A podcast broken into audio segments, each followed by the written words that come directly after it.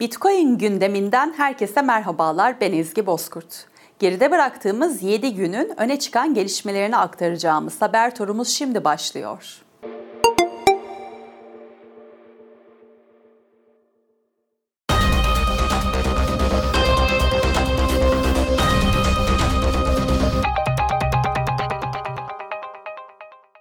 Dünyanın yüz ölçümü olarak en küçük ülkelerinden biri olan Lihtenştayn Başbakanı'ndan Bitcoin hakkında önemli açıklamalar geldi. Ekonomik refah seviyesinin yüksek olmasıyla bilinen Orta Avrupa ülkesinin Başbakanı Deny Ries, ülke rezerviyle Bitcoin alınabileceğini ve devlet ödemelerinin de Bitcoin ile gerçekleştirilebileceğini açıkladı.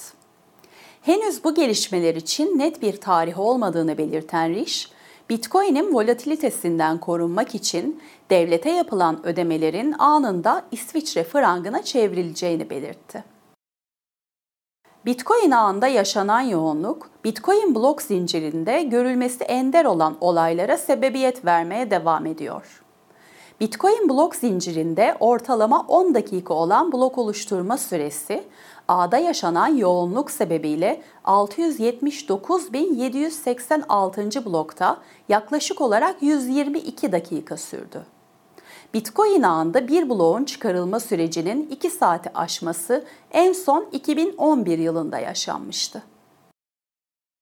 Arjantin'de ödeme uygulamalarında Bitcoin kullanılması yasaklandı.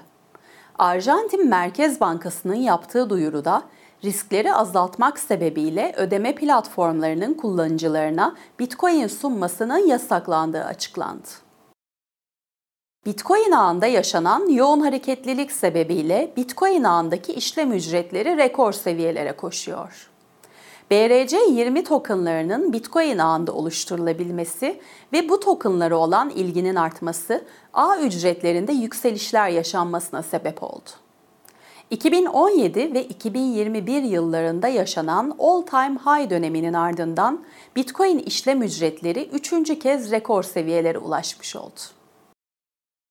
Bitcoin gündeminin bu haftalık sonuna geldik. Gelişmelerden haberdar olmak için Satoshi TV YouTube kanalına ve Satoshi Radyo'ya abone olabilirsiniz. Gelecek hafta yeni haberlerle görüşünceye dek hoşça kalın.